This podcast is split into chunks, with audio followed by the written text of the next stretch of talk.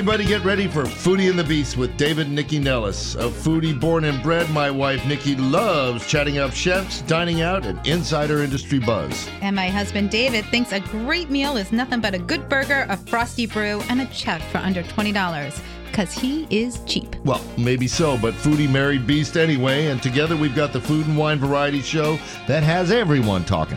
It's Foodie and the Beast, and we are on now. Good morning, everybody. Welcome to Foodie and the Beast with David and Nycci Nellis. We're into week nine of our home confinement. Uh, it's not all week bad. nine. It's, it's, week nine. It's not all bad because I have more hair on the top of my head now than I've had since I met Nycci. So uh, it's true. I look like Bigfoot. Uh, and uh, it's a good weekend. Yesterday was Nycci's birthday. She turned 23. Mm-hmm. And um, some might say I'm a cradle robber, but I don't care. And uh, mm-hmm. tomorrow's Mother's no, Day. Some don't just say think it; they say it. They do think you're a cradle robber. My dad thinks you're a cradle robber. Your dad's old and senile. Uh, and uh-huh. today is Mother's Day. I said tomorrow, but today is Mother's Day. Happy Mother's Day to everybody. Um, we got a great show today, but I want Nycci to talk a little bit about what she's been up to this week because she's been saving the restaurant industry. Yeah, I'm not. Uh, there are people who are legitimately saving the restaurant industry. I am nothing but an amplifier and conduit for what is going on out there. Um, so, first of all, we are recording this. It's Saturday. Tomorrow is Sunday. That's when the show will be airing. Um, we're recording it from the uh, beauty of our home. David's downstairs. I'm upstairs. And there is so much going on. You would think with everything happening that things would be static, but it's unbelievable what's going on out there. So, first of all, don't forget your mama. It is Mother's Day, and there are great ways to spend the day today. So, you could go to the list, areyouonit.com. There's lots of great ideas on there. Some of the restaurants are still taking orders on Sunday. So, if you were not thinking right, you got a last minute thing, you can possibly do that. Um, and there are great gifts there too we have an updated list of all the takeaway and delivery that is going on, and every day it changes. There's some that stop, and there's some that are now starting. And I really do believe with the hopeful opening of restaurants, you're going to see more and more restaurants at least getting into takeaway and delivery, and we'll get into that in a little bit. Um, events are back on the site, virtual events, tastings, classes, demos. If you're looking for any of that, it is all there. Um, you can, of course, follow me on uh, at Nycci Nellis, N Y C C I N E L L I S, on all social media platforms. I just interviewed the guys from Cotton and Reed talking about hand sanitizer and how they went from a rum distillery to taking care of people during COVID. And that's on Industry Night. And the best roundup that you can find right now on the list, are areyouonit.com, are ways that you can get in to help people. There are so many fabulous charities uh, that have sprouted up all over this area. And we've got several of those people on the show today. David? Well, I mean, that's so perfect because uh, our first guest on today is a guy named David Guas. He's an old friend of ours and of the show. He's the chef owner of Bayou Bakery Coffee Bar and Eatery. He's also the founder of Chefs Feeding Families. When the COVID uh, crisis hit, uh, he started working uh, right as the Arlington County Public Schools closed to help make sure that folks there got fed. We're going to hear all about that. Ed Segal is an old buddy of mine, and he's one of the country's foremost PR practitioners and crisis management authorities. In fact, he's just dropped a new book, How Timely, called Crisis Ahead 101 Ways to Prepare for and Bounce Back from Disaster Scandals and Other Emergencies. And he's going to speak specifically to how restaurateurs in crisis right now uh, can react and respond uh, in productive ways once we emerge from this shutdown. Uh, we're also joined by Gerard Bertholon. He's the Chief Strategy Officer at Cuisine Solutions. They're the folks that gave us an invented sous vide. We're going to talk about lots of ways to save and get the most out of uh, foods uh, the sous vide way here during the crisis. Uh, and um, Michelin star chef Chris Morgan, who's formerly the uh, chef and co-owner at Maydan, uh, he's also going to be on. He too has spearheaded something called Save DC Eats. That's where some of the area's best chefs and restaurateurs are rallying to uh, help folks uh, uh, buy meals at restaurants uh, uh, with the proceeds benefiting the restaurants directly. So we're going to hear all about that. And uh, let's go right to David. David, are you there? I am. Yes. You are. So, Hi, First of all- David. first Hey, of all, happy. Mother's Day. Thank you. You look good. I like that hat. We're seeing David. So, uh, David, talk a little bit about what's going on with Bayou Bakery during the COVID crisis, and then let's get into chefs feeding families. Well, I mean, Bayou Bakery currently um, is not operational um, as a business. We um, we attempted the grab and go from the 16th to the 31st of March. Um, once we closed our dining rooms uh, on the 15th of March, on that last Sunday was the last time we allowed people into the dining room space itself. And um, so 16th through the 31st was grab and go only. And um, after the 31st, you know, my, my general manager and I were sitting around, not sitting around, standing around doing, you know, inventory, you know, I had projected a certain amount of sales that we needed to hit in order for it to make sense for us to continue to, to function that way. And we just were, were not, we're not, we were not hitting that number. So it really became not sustainable anymore. So after the 31st, um, we decided to close down. Um, at the same time that we shifted gears from the dining room uh, to grab and go, we also launched a uh, initiative um, with uh, with our partners, our good friends at um, Real Food for Kids. Um, Mhm. Actually, co-founded the, the the the the initiative. You know, my idea that I brought to them basically, and then together we have um, made it work and happen. We have uh, from Bayou Bakery alone hit about uh, just over eight thousand meals. Um, Well, let's back uh, up, David. You're sort of yeah. starting in the middle. So you launched Chefs Feeding Families. And let's explain what your concept was and how it's being executed. Sure. Um, we so the initiative. Um, sorry, a lot of background noise here in the house. That's okay. Don't Um, be distracted. yeah. wait, So wait till my wait till my dogs start eating the computer. yeah, that's that's gonna be that's good. Um, so Chefs Feeding Families, uh, we launched it actually uh, under a different name. It was essentially um, something called Rapid Response, uh, uh, with Mhm. partnership between Bayou Bakery and Real Food for Kids. Um, Real Food for Kids, you know, the organization's a nonprofit local. Uh, it's been around for over 10 years. Um, I've been doing a lot of pro bono work for them uh, in the in, since the beginning, um, and their main mission is to educate you know children in the public school systems um, school age children about healthy choices and eating right um, and they've worked very closely with a lot of the counties over the years um, to educate uh, the children so my natural thought was to contact them with this idea we met and within about four days we launched this uh, initiative. Rapid response is what it was called for um, the first couple of weeks. And um, the uh, then we went into a uh, you know a, a different shifting of gears after a couple of weeks of being open and uh, successfully putting out meals.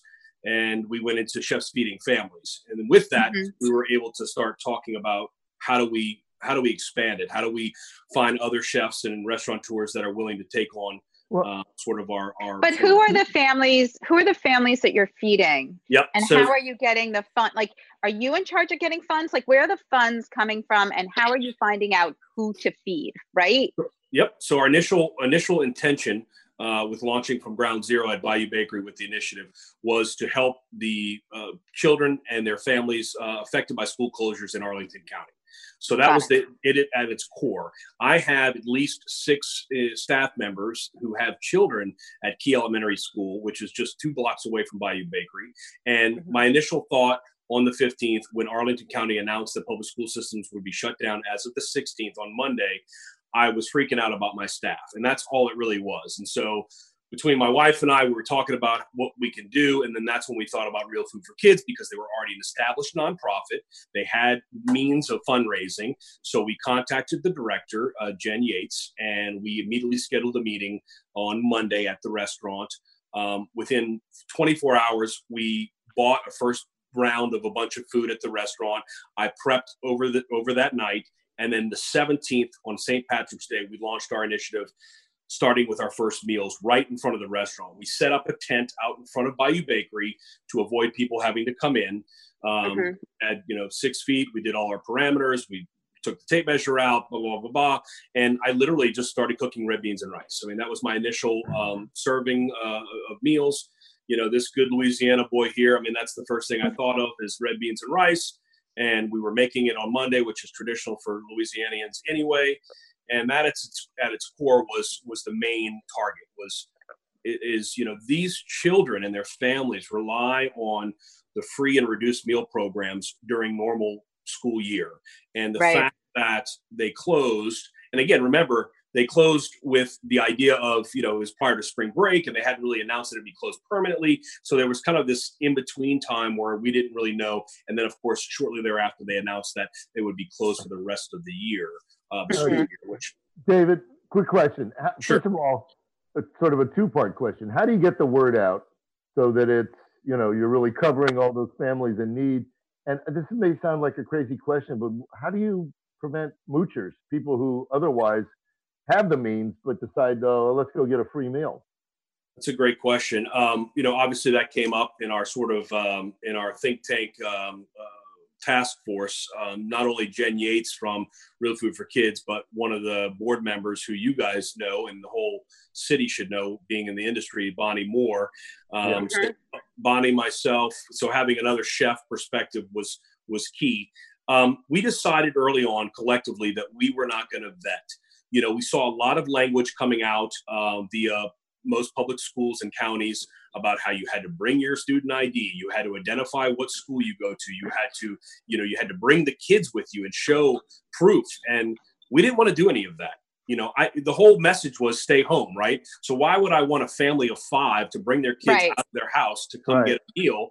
And you know, the other thing is we're not asking for IDs. We didn't want people to get nervous about coming to us you know we have certain people that you know once you start asking names and ids and this and that you know we didn't want to scare anybody so we wanted to make it as open as possible um, yes we can have some banter and question you know you know what they but we're not going to require anything and you know we are in proximity really close to ASPAN, which is our local Arlington County shelter.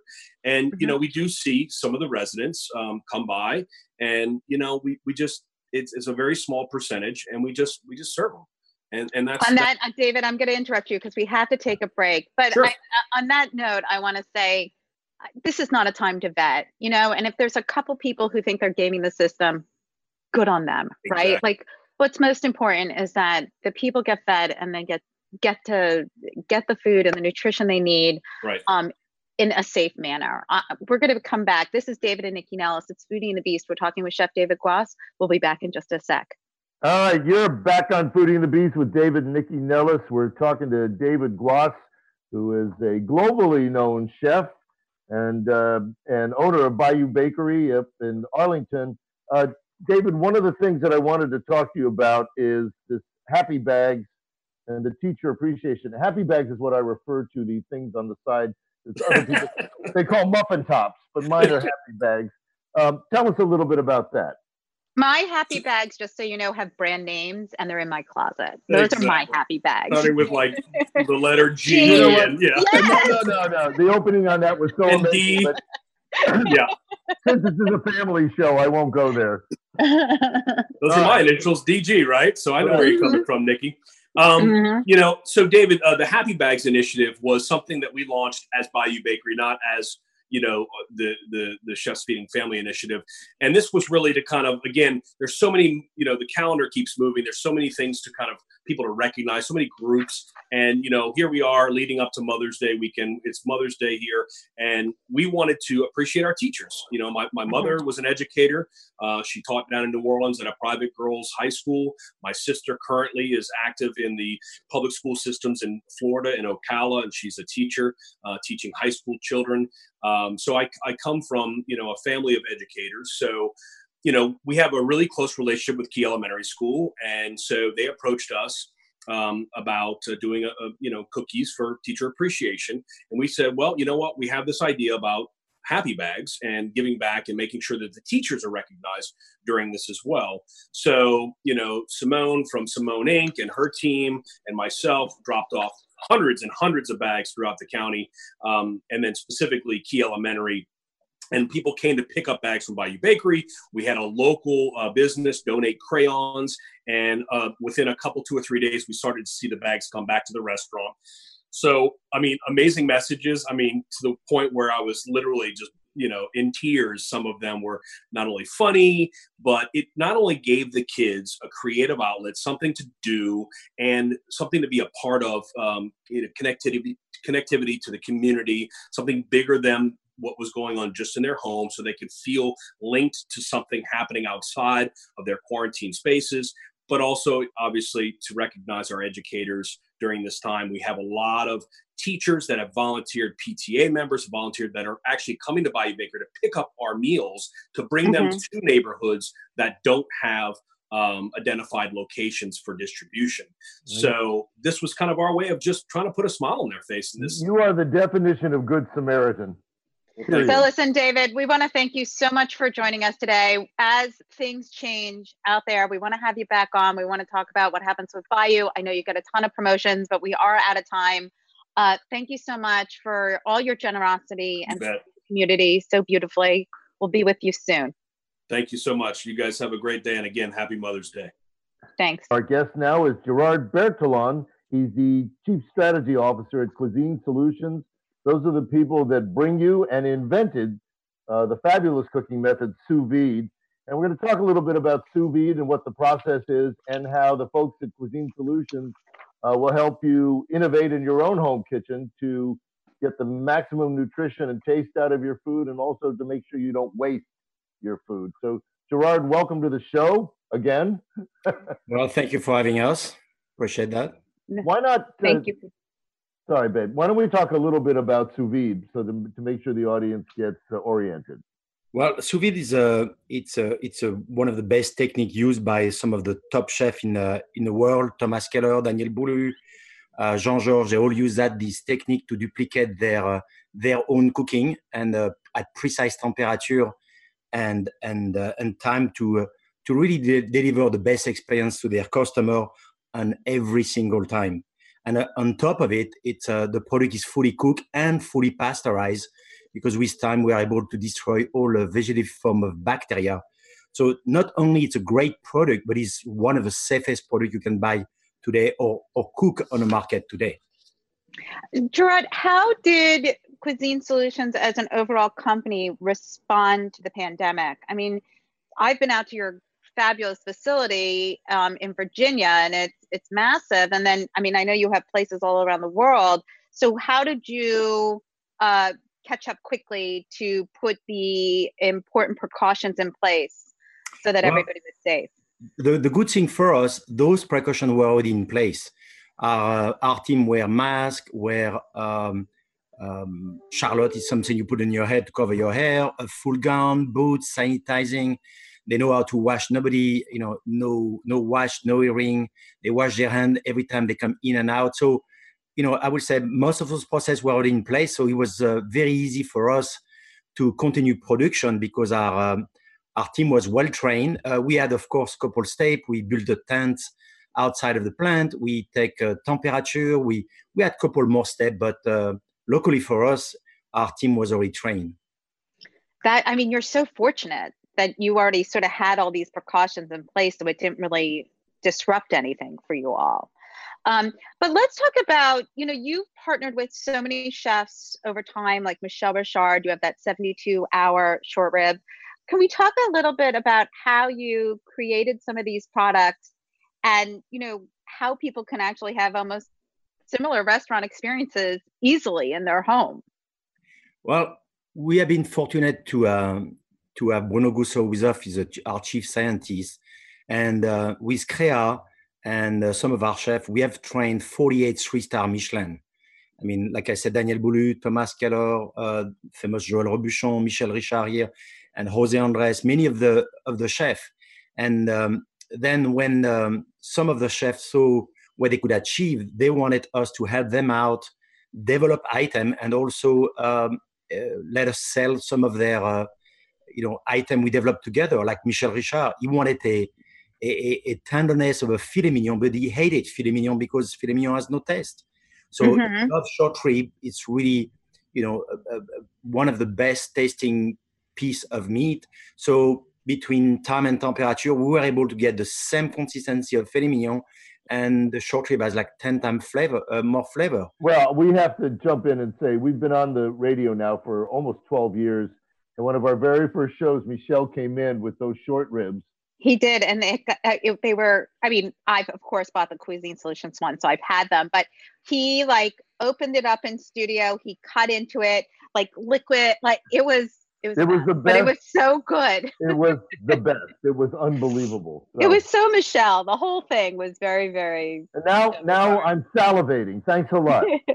well, for, for so many years, we are selling only to a restaurant and, and chef.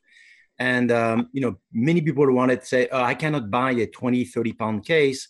Uh, please, can you, can you open it to uh, everybody? So we not, we didn't develop any new item. We took some of our you know best selling like the uh, like the uh, wagyu brisket uh, mm-hmm. the berkshire pork belly the lamb shank you know all those items that are kind of difficult for you to find the right raw material or you don't have 72 hours to cook and you don't have the right equipment or you don't have the 40 hours to cook a berkshire so on top of it we try to keep those items really simple salt pepper so the short rib can be french with a bordelaise sauce you can put a mole on it. You know, spring is coming. That's a perfect, perfect item to put on a grill. Um, so you, you can really customize depending of your background. I mean, if you're Italian or Chinese or whatever, you can really, mm-hmm. you have a great piece of, uh, of ingredient and you customize it to, to your taste. Well, mm. and I want to jump in because we've been talking about basically about meat.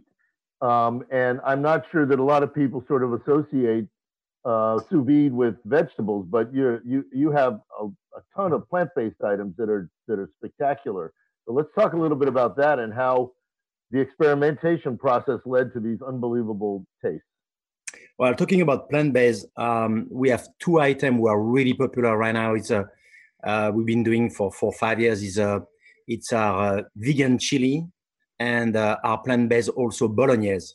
Uh, we went to create some item we are very familiar with everybody, so you know the family can feed their kids. You will uh, you will not even think is a is a is a plant based. Last week, I, I brought a, um, a, bolognese home. I bought some of the lasagna already cooked dough. You know, you just build your lasagna, good mozzarella, and I had a lasagna ready in uh, in 30 minutes. It was so amazing. Well, how do people how do people get this during the crisis? Do they order online from you? Yes, we have a website called My Cuisine Solution, and we have a mini item. We turn them, we add some, but all those um, signature items like the 72 hour, the pork belly, the wagyu beef, uh, it's all on our uh, on our website. Uh, we have also partnered with some of the chefs. Uh, right now, we wanted um, you know, people are at home, so we wanted to uh, to uh, to have some chefs who are uh, who could create dishes. So we have we have uh, take um, um, Carla Hall as a brand ambassador, and mm-hmm. four videos with her. We did one dining out. Uh, we did we tomorrow we'll have Mother's Day brunch. We just did Cinco de Mayo. The next one is going to be fun. It's going to be date night. You know, you you want to have those great meals and uh, you want to surprise your your date and uh, you can make a marvelous uh, meal at home. Well and carla hall is doing these on instagram right? Or is it youtube? In instagram on, on our instagram is uh, ig at carla hall. And also you can find them in our uh, Bertholon. And also of course cuisine solution and my cuisine solution. So mm-hmm. it's fun. It's really easy and uh, you can make really good meal and easy. Well, I think people should know before we wrap up here that there's a real flexibility of the product. So, like for example, I love those oatmeal bites and your sous vide egg bites, but you know, it you can just throw it in the freezer. And I think I don't if for people who have never ordered it or worked with sous vide, I think there's a little fear involved. Do you know what I mean? Yeah, well, all our products are fully cooked and fully pasteurized. So the only thing you need to do is reheat them. You know, people are scared. Sometimes they buy a chicken or something, or they get those meal to assemble. But most of the time, they overcook because they're so scared. They, you know, they they want it safe for their family. Our mm-hmm. products are what we call RTE, ready to eat. So you can serve them cold. You can warm them up any temperature you know it's it's really safe for your family. They come frozen. You have a year shelf life. If you defrost them, and you you don't want to eat them tonight or tomorrow, it's okay. You have seven to eight days to eat them when they are defrosted. Mm-hmm. So makes your life, and then it's cheap, is emulity uh, sealed, so it's nobody can compromise, nobody can touch it. So right now, people are kind of uh, want to be sure right. that safe product to their family. So it's it's really a perfect solution. Well, we should also say for people who aren't that familiar with it, when you go to Starbucks and you order those little egg bites, those are sous vide. All the and they're cuisine solutions. They're cuisine yeah, solutions. They're from you. Right. 14,000 stores. They've been so successful. So um, we um, we develop some also. You can find some at Target now. You can find some at, of course, in our website, My Cuisine Solution, mm-hmm. but also at Costco. So you can have this experience at home. Right now, I have a beautiful, uh, beautiful breakfast with a sweet egg bite. They're they're kind of addictive, and we have some. Yeah. Oatmeal. You know, we've been doing uh, oatmeal for Panera for more than ten years. It's it's a steel cut. You still have little bite to it. It's really really yummy breakfast. Well, I remember the first time, and we have to go, but I just want to say the first time you guys brought oatmeal in for me to try, I was like, what do I need to feed oatmeal? And then I had your oatmeal, and I was like, oh, that's why, because it's delicious. So, Gerard, I want to thank you so much for joining us this morning. Obviously, like your products are going to be so important as people try to figure out what's going on out there. Just give us the website one more time for Cuisine Solutions. So it's mycuisinesolution.com.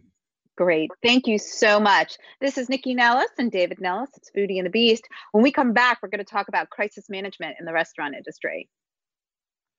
All right, we're back on Foodie and the Beast with David and Nycci Nellis, and our guest is an old friend of mine. He is one of the foremost PR practitioners in the country, and um, he's a specialist and expert in crisis management. And sitting here in the middle of the the pandemic crisis uh, with all of our restaurant friends uh, uh, basically gone fetal over this. I thought we'd bring Ed on to talk a little bit about how to manage in the middle of this crisis. Ed, how are you?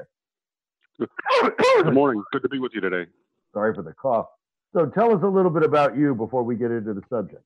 Mm-hmm. Well, I have a checkered career in public relations, crisis management. I've written three books on public relations and crisis management and I'm the former CEO of uh, two, uh, two trade associations in California. I've helped advise and counsel and provided public relations services to literally hundreds of corporations and organizations in dozens of different industries and professions. And I had an opportunity to uh, jot down everything I know about public relations and marketing and crisis management. And a lot of that is in uh, my new book, which is now available on Amazon. Yeah, I was I well, was gonna, I was going to do the spoiler alert. It's called Crisis Ahead. It went on uh, Amazon about uh, two weeks ago, and it's already in the top three. So there you go. So Ed, I, I don't think a lot of people in the restaurant industry they know this is COVID is a crisis, right? And a lot of people in the restaurant industry know you know have PR, restaurant PR, which is about you know getting their word out in press and magazines, food publications, and etc. But I think crisis management is not something that a lot of people in the restaurant industry are thinking about right now because their thoughts are how do I get my doors open? Sure. They're they're in a crisis, but they don't know it needs to be managed. Right, they're so in panic you, management. What yeah, what can we what are the kinds of things that you're recommending um, or the kinds of services that you would offer? Like how how would you be helping them? Well, step one in any crisis is to breathe and keep breathing a lot of people, when they're uh, faced with a crisis, they literally and figuratively hold their breath. They have no idea mm-hmm. what to do. They wait for something else to do, to something happen. Um, and if they're waiting for something to happen, uh, that's not a good strategy. Ignoring a problem, denying a problem, or hoping that it will go away simply never works in a crisis.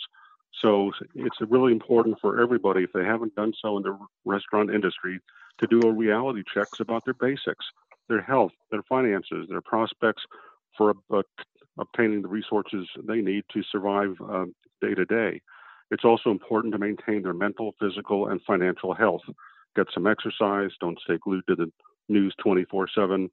Uh, talk to your accountant, financial advisor, bank la- landlord, whatever it takes to get you healthy and to keep you healthy as we figure out what to do uh, in this crisis and uh, when it's going to end.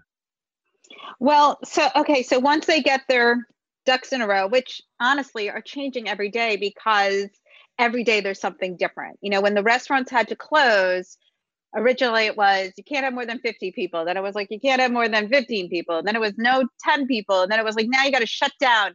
Now you can do takeaway. Now you can do delivery. Now we want you to reopen, but you can only be at 25%. I mean, you know, there's so much it's constant and these people have had to the restaurant industry the hospitality industry has had to uh, remodel their concepts multiple times in an eight week period so now that we're here how do you help them in this crisis because once again they've got to do a you know a 360 and and start it up again well you're absolutely right about the, the changing uh, conditions and challenges that's why it's absolutely essential in this crisis more than any other I've ever studied or involved, been involved in to be flexible. Sometimes the government uh, policies and mandates are changing. Sometimes the preferences for the customers are changing. So you really have to pay attention and be flexible to what's happening on a day to day and perhaps even an hour by hour basis. That's why it's also important to study how other people and other organizations in the restaurant and other industries and professions are responding to this crisis and uh, what can you learn from their example you know as you know uh, some restaurants have already taken the steps uh, to uh, respond to the crisis by instead of serving customers in person they're offering curbside pickup and home delivery of meals uh, and even drinks and cocktails i saw a story the other day that the mcdonald's is already uh, going ahead and taking steps to consider redesigning their restaurants uh, to accommodate the new social uh, distancing uh, mandates. So there's not one solution, there's not one approach uh, to managing or getting through this crisis. It depends on uh, the nature of your restaurant, where you're located, government regulations, how you've done business in the past, and what you can do to adapt to changing conditions uh, today and the days ahead. Well, the thing is, is that restaurant groups, big restaurant groups like McDonald's, I mean, I know they're franchisees, but they still have a big corporate umbrella to sort of give them the information that they need.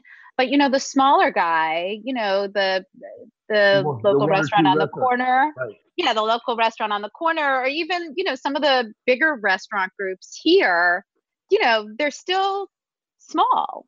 And so, it, you know, crisis management is not a term that they would, you know, people would think crisis management would be like what a Mike Isabella would have needed. Do you know what I mean? Because he was in a crisis. But this is this is not just happening to one person; it's happening to everybody. So, yes, how do you walk through this landmine? Very carefully. Uh, you should mm-hmm. join forces. Maybe there's ways. Uh, of course, the old saying is true. There's there's safety and and there's better impact in uh, uh, in larger larger numbers. Maybe you can join forces uh, and create a coalition of like-minded organizations, uh, and companies, and maybe even restaurants in your area. You know, going alone by yourself um, is really challenging. You won't have the resources, you won't have the advice, you may not even have the strength or resolve or determination uh, to to survive. And so that's one. That's why step one is to breathe and to take a reality check. It's also important not to panic. It's very easy to panic, especially if you're a, a solo individual. You, know, you, you are the restaurant. Uh, you should not do or say anything that will add to the panic or fear um, or or anxiety to the customers uh, that they're they're they're feeling. You should look look for ways of being helpful to your clients. And unfortunately, the ugly reality is some restaurants may not be able to survive this. There was a story the other day uh, for the about the restaurant scene in San Francisco, and more than half of the restaurants in that city may never open again. So this is a real challenge to survive day to day.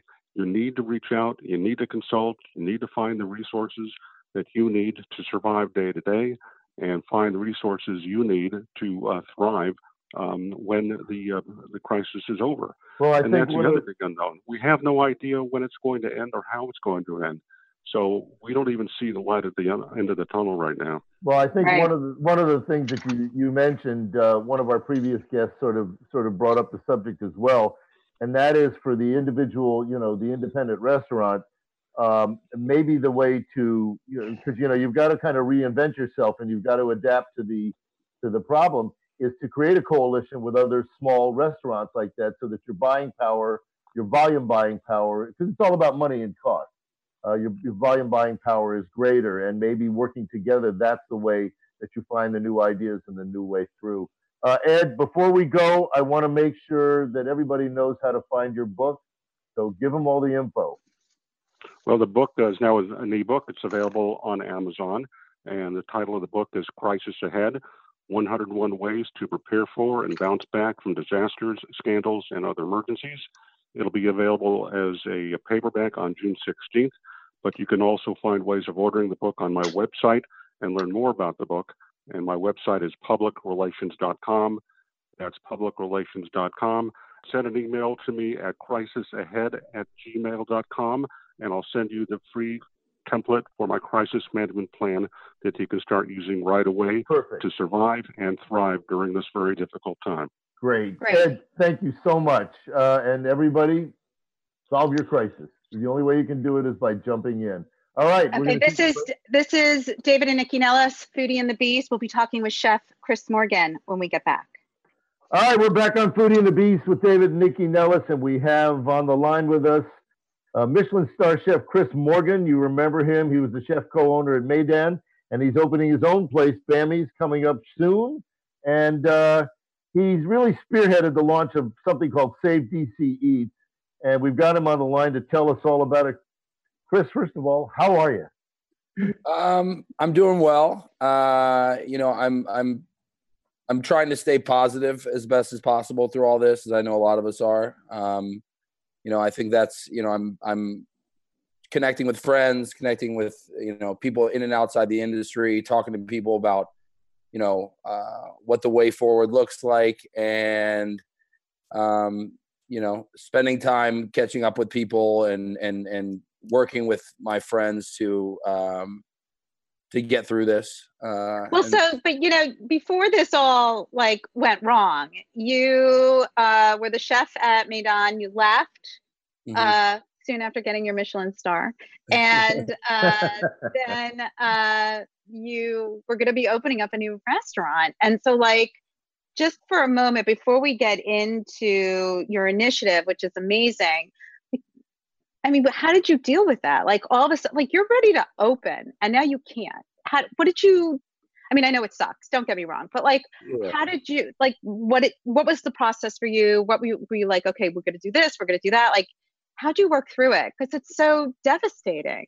Yeah, I mean it's it definitely uh it hurt uh when it happened. Um so we yeah, we left end of I guess it was November 19th was my last day at Maydan. Um and our focus entirely was on getting Bammy's open. Um which we hit the ground running in January, taking over pre-existing lease. So it was a lot of aesthetic changes, but then obviously opening any restaurant, there's a lot to do. Um, we were gunning for start of March, uh, and then as openings normally go, we got pushed back, and that started to look like April.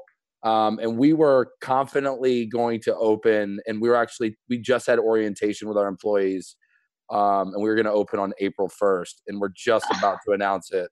Oh my god, that's so painful. And then the yeah the following dagger uh, came down. Um, but you know, I mean, it was extremely devastating. I think the obviously when you know we were in the throes of everything else for that to happen on top of it, um, it was really hard. Um, and, and more than anything, mentally, you know, I've never opened my own restaurant without the help of anyone else. You know, Rose and Mike were um, obviously uh, the controlling partners it Maydan, and I wasn't involved in the entire process for the opening. So, I, and I knew there was a lot for me to take on and learn, um, and suffer. um, but uh, you know, it yeah, but was- nothing can prepare you for this. I no, mean, no, no, definitely. I So it mean? was, it was, de- it's definitely a test of our, uh, of our willpower, um, and our motivation to, you know, stay focused and get through this time.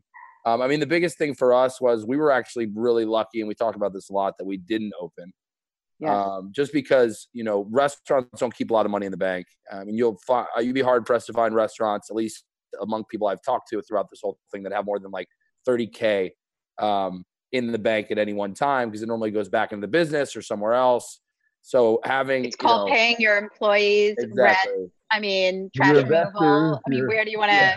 Yeah, exactly. So, um, you know, for us, we we we luckily missed out on having to pay you know, all of our, we were about to start paying our accounting, the accounting company we are working with, our payroll company, all the initial startup costs were two days away. So we saved ourselves a significant amount of spending, um, which allowed us, you know, at least to have a little bit more confidence moving into this uncertain time. Um, but having said that, you know, it's as information, you know, initially we were pretty confident that we would get more information or at least have a better idea of what the way mm-hmm. forward looked like. But I think, as we all know, you know, mm-hmm. not much has changed. And I know Washingtonian just put an article out today about um, restaurant workers now getting sick. Uh, yeah. The area. So that's another curveball. So. Well, so how did you, while you were, you know, figuring out what you're going to do with Bammy's, um, you came up with this incredible initiative. Um, how'd you come up with it? What what was your what was what was it behind? Like, what were you thinking? How um, are you doing it while you're still trying to do Bammy's? um, I mean, honestly, I think we're all used to yourselves included working long hours. Uh, so for me, it was just redirecting my attention to something that really that I really cared about. Um, and you know, juggling both definitely has been a little difficult, but I, it's given me something to wake up and be excited about every day. Um, so Save DC started. Uh, my sister Sarah Morgan um, and I were on the phone, and I was, you know, I, she's my phone a friend always when I'm in a rut. Besides my wife, um, and I called her and I was like, I don't know what to do about our employees. Um, you know, a lot of them are undocumented. Um, they're like they're the backbone of all of our restaurants, as you know. Um, and I've worked with some of these people for six, seven years across multiple places, and they're family to me. And to have them be in the situation where they have no way to collect unemployment. Um, and at the time, I didn't once again didn't know how long this would last. And at that point, list other restrictions were lifted, or which now have been, so that more people can get unemployment. But that still leaves out the undocumented employees. So my initial thought was, how do we get money to my the people I care about. And Sarah came up with the idea to sell private dinners for cash now, obviously with the intention of the dinners happening much later. Mm-hmm. Um, and I called Debbie Shore, who's a friend of mine who works with, you may know her. She works um, with uh, No. You know Debbie. Yeah, she's phenomenal. You know Debbie really well. Yeah, yeah. yeah. Um, awesome. And I work with her with Chef's Relay, um, and which also unfortunately is going to be canceled this year. Um, and called her and she said, and I explained the idea and I said, should I start a nonprofit? That sounds daunting. I don't know if I like, I've never done that before. It's adding another layer to this. It's making it seem like it's going to be even more impossible if I go that route. And she said, Chris, don't worry about that. She goes, you're not going to believe this. I just got off the phone with my two friends, Anthony uh, Bucci and David Bookspan in Philly, and they have your idea with a platform already, and they have a website live, and uh, they're looking for someone to, to take the lead in DC. And um, I, immediately, I, immediately raised my hand. She was like, this could not have come. She got off the phone with them that day or the day before, I guess. So, mm-hmm. they, so they called me, vetted me, um, just to make sure, you know, our intentions were aligned. And, and we immediately hit it off. And these guys um, aren't in the restaurant industry. They just love food in restaurants and they have friends in the restaurant industry. And we're just trying to figure out a way to help everyone kind of weather the storm and I mean, truly selfless on their end. Um, and you know, I just saw it as a really amazing way for restaurants to do two things. I think you know by by being a part of Save DC Eats, you allow yourself to have another revenue stream. Um, I actually just found out at 8:30 this morning that I sold my lamb dinner with Gerald. So we're really excited. That was our first thing to and sell. So what did that what did that go for? Uh, six thousand. Wow. So 15 person um, uh, live fire cooking demo with uh, a whole lamb, and then we build out like uh, we haven't written the menu for it, but we're gonna do like a crazy fun feast and make flatbread. And uh, we have an eight foot wood burning grill that will be featured at Bammy's that's custom made by our friends in Charlottesville. And we're going to uh, bring that to their backyard and set the whole thing up. And cool. Yeah. So let's talk about some of it because you really, you know, used your Rolodex, reached out to all your friends. Let's talk about some of the things that are being offered that people can purchase now for use later. Yeah. So um, some of my favorites um, are, uh, I mean, the Himitsu dinner, which has been selling like crazy, I think is has been a crowd favorite because it's a lower price point and it's just fun. How many have sold? Uh, Kevin sold 20. Oh my God. Kevin That was, He's unbelievable, right? I know. I talked to him. I was just like, when he told me that, I was like, that's incredible. I was like, I'm not surprised at all Yeah. because it's you. Um, Right. and, I, and I was like, if I had $200 lying around right now, I would also do that. Um, but that one's really exciting. I love Rob Rubba's offer. He's doing a uh, an in-home dinner. I just, I think Rob's one of the best chefs in the city by a mile in terms well, of and he's in a similar position as you because Yeah. Oyster Oyster was supposed to open like now as well. Like you know, Yeah. we were on the phone every day prior to this and then when it happened i called him like like knowing how bummed he was going to be i mean he'd been working on this project for three years right, right, right, so right. you know I, honestly my I, i'm rooting for him and and michael Rafidi, um not over anyone else but because of the situation they're in um you know i i'm a neighbor to Albi now or will be and they just opened their doors and i know how i can't imagine um how tough that's been.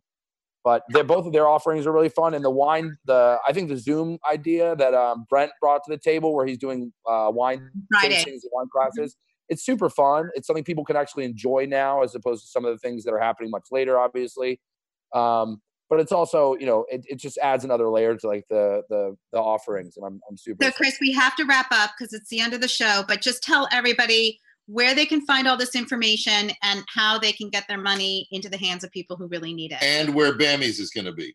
Oh.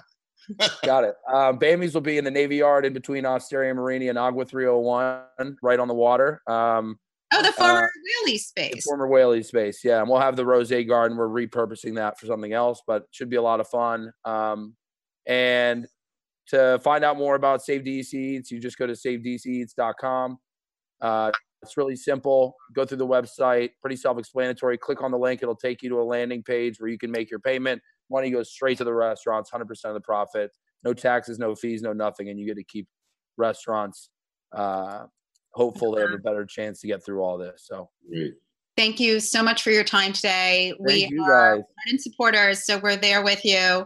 Uh, and hopefully, when Bammy's opens and we're back to some sort of new normal, we'll have you back on and we'll get to hear about all the deliciousness that's happening there. And you're wearing a love that. Jackson Hole T-shirt, and I'd give a Yeah. buck to be there instead of Kensington, Maryland. Me too. Thanks so much, Me Chris. too. Cheers, guys. Be safe. All right, take Thanks. care. Thank you. So we want to thank you all for joining us today on Foodie and the Beast. Um, it's been a really interesting show. There are so many ways that you can donate uh, money and help to people out there with David Guas or Save DC Eats. Of course, check out what Cuisine Solutions is doing because when it comes to food waste, they are top of mind. And Ed Segal is really thinking outside of the box of ways to help the restaurant community during this crisis. I want to remind you all to go to the list, areyouonit.com. We have everything happening in the hospitality industry on that site, including where to order food from and also um, classes, virtual demos, just like uh, Chris was talking about earlier. Uh, so thank you all for joining us today. Happy Mother's Day to those mamas out there. And uh, we'll see you next week. Be safe. Bye.